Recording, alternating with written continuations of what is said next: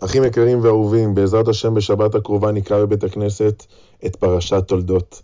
הפרשה מתחילה ומספרת לנו על יצחק ורבקה, שהיו עקרים וחשוכי ילדים, ובדרך הטבע רבקה לא יכלה ללדת בכלל.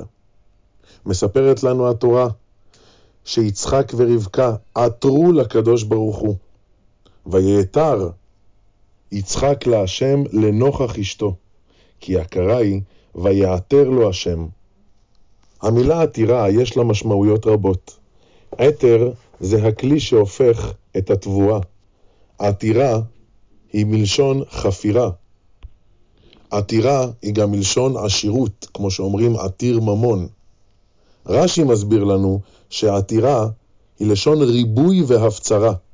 משמעויות רבות, ובכולן השתמשו יצחק ורבקה למען התפילה.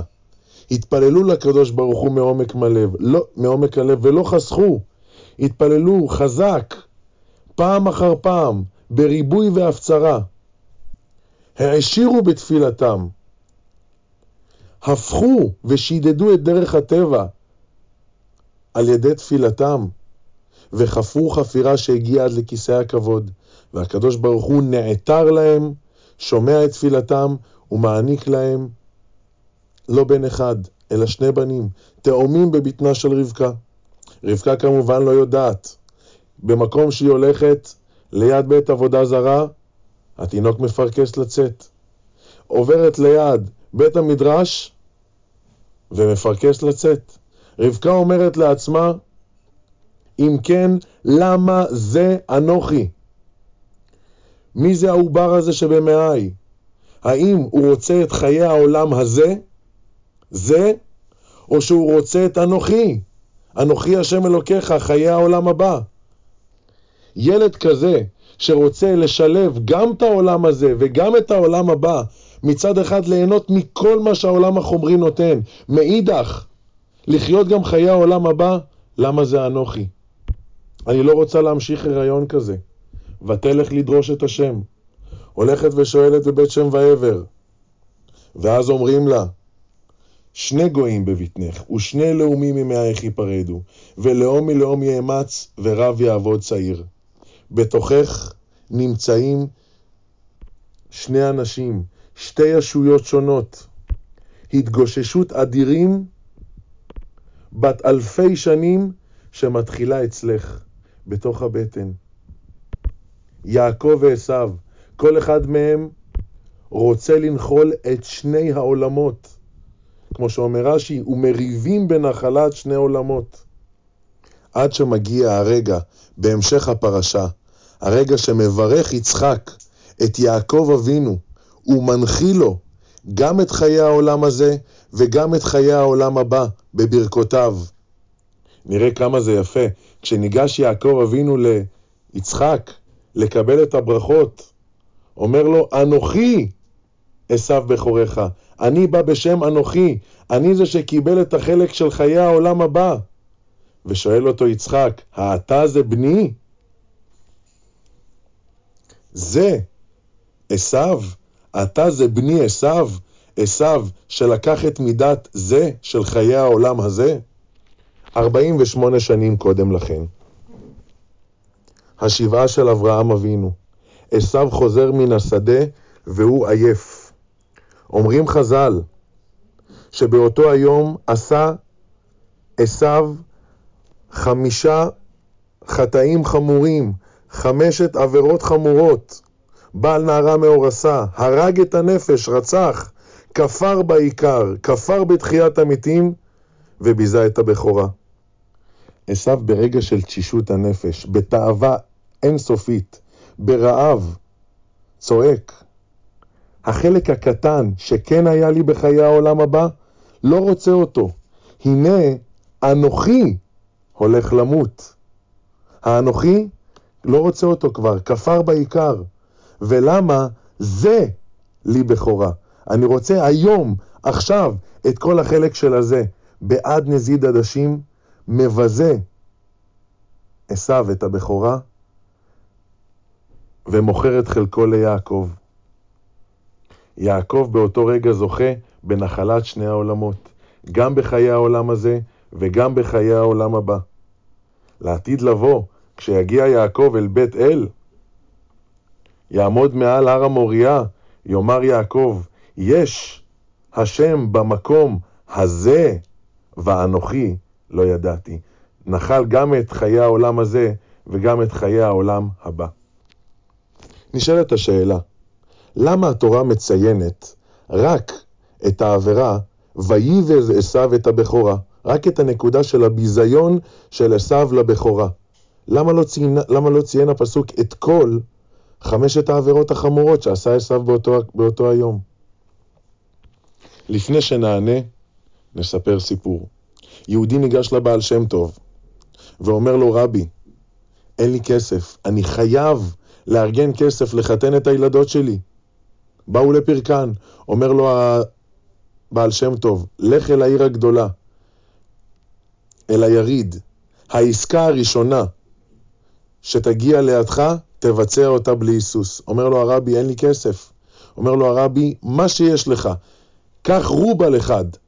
נתן לו הרבי רובל, אמר לו, לך עם הרובל הזה ותעשה איתו את עסקת חייך. הגיע אל היריד, שואן, המוני, צבעוני, אין לו יכולת, אין לו שום הבנה במסחר, מסתובב, מסתכל בעיני עגל בכל הסוחרים האחרים ולא עושה שום עסקה. עצוב ומדוכדך, הוא מחליט לחזור. בדרכו חזרה מן היריד הוא נתקל בחבורת יהודים עשירים שעשו את עסקת חייהם. זה קנה כך וכך שברים, ההוא קנה כך וכך שקי כותנה, וחברו הביא בדי משי יקרים. יושבים ומשחקים קלפים. יהודים שלא כל כך מקורבים ליהדות, אבל ודאי שהיו יהודים. ניגש אותו יהודי, חסר הבנה, ועומד על גביהם. מסתכלים עליו, אומרים לו, אתה מאיפה חוזר? אמר מהיריד. שאלו אותו, מה, מה קנית? אמר שום דבר. אמרו לו, כמה כסף יש לך? אמר רובל אחד. הציע העשיר מביניהם, החליט לחמוד לו לצון. ואמר לו, תקשיב, יש לי בשבילך עסקה מיוחדת. אני מוכן למכור לך את חיי העולם הבא שלי בעד הרובל הזה שלך. אתה מוכן? והיהודי ממושמע לעצת הבעל שם טוב. העסקה הראשונה שמגיעה לידיו, הוא לוקח, אומר לו, כן, אני מוכן. אומר לו, בבקשה, תן את הרובל, קח את חיי העולם הבא שלי. היהודי אומר, אין בעיה, בוא נחתום על זה. מה? התפוצצו מצחוק כולם. כן, כן, אני רוצה לחתום על זה. יושבים ועושים עסקה, חותמים עם עדים, השטר עובר מיד ליד, פלוני, העשיר, מוכר את חיי העולם הבא שלו לאותו יהודי עני. היהודי חוזר אל ביתו, מגיע אל הבעל שם טוב ומספר לו, העסקה שעשיתי, קניתי חיי העולם הבא בעד הרובל. בעל שם טוב אומר לו, עכשיו חכה. אותו יהודי עשיר מגיע אל ביתו, מראה לאשתו את כל הטוב והסחורות הנפלאות שקנה ואמר לה, גברתי, אנחנו הולכים להתעשר. אה, ועוד דבר, העסקה הכי טובה שעשיתי, הרווחתי רובל על כלום. מה מכרת? היא שואלת אותו אשתו. מכרתי את חיי העולם הבא שלי. אשתו מזדעקת. מכרת את חיי העולם הבא שלך? אני לא מוכנה לחיות עם יהודי שאין לו חיי העולם הבא. כל עוד אתה לא מחזיר לעצמך את חיי העולם הבא שלך, אני לא מוכנה לחיות איתך. אני רוצה גט. אותו עשיר מתחיל ללכת ולחפש את אותו יהודי. מגיע אליו אחרי כמה ימים, הוא מתחנן אליו שיחזיר לו את השטר וייקח את הרובל. היהודי אומר בשום פנים ואופן, לא ולא. ככה עולה איתו במחיר, עולה ועולה עד שהוא מגיע איתו למאה אלף רובלים בעד חיי העולם הבא שהוא מכר לו לפני כן ברובל אחד. לסופו של דבר מתרצים, מחליפים את חיי העולם הבא שקנה ממנו בעד מאה אלף רובלים, קוראים את השטר הראשון ונפרדים לשלום. אותו יהודי עשיר מגיע אל הבעל שם טוב ואומר לו, רבי, זה רמאות מה שהוא עשה. הוא קנה ממני ברובל אחד, מוכר לי במאה אלף רובל, זה לא פייר, זה גניבה. אמר לו הרב, לא ולא. ברגע שאתה ישבת עם החברים שלך ושיחקת קלפים, חיי העולם הבא שלך היו שווים רובל אחד. אבל עכשיו, שהיית מוכן לשלם על זה, על חיי העולם הבא שלך, מאה אלף רובלים, העולם הבא שלך היה באמת שווה מאה אלף רובלים. הכל תלוי במה שאתה מחשיב את המצווה. הכל תלוי באיזה רמה של כבוד שאתה רוכש למצוות. עשו הרשע בז למצוות, בז לבכורה. שם מתחיל השורש. הרבה יהודים לא עושים את כל המצוות. הרבה יהודים לצערנו נכשלים בעבירות.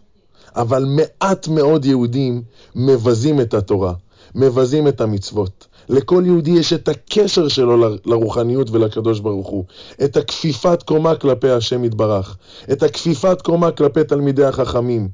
הוא מבין מה טוב, הוא מבין מה נכון. ברגע שיהודי מגיע לרמה שחס ושלום הוא מבזה, זו כבר דרגה חמורה. התורה מספרת לנו, ויבז עשיו את הבכורה. בגלל הביזיון הזה, שורש כל הרע, בגלל זה הוא עשה את כל העבירות שכתובות. רציחה, כפירה בעיקר וכולי.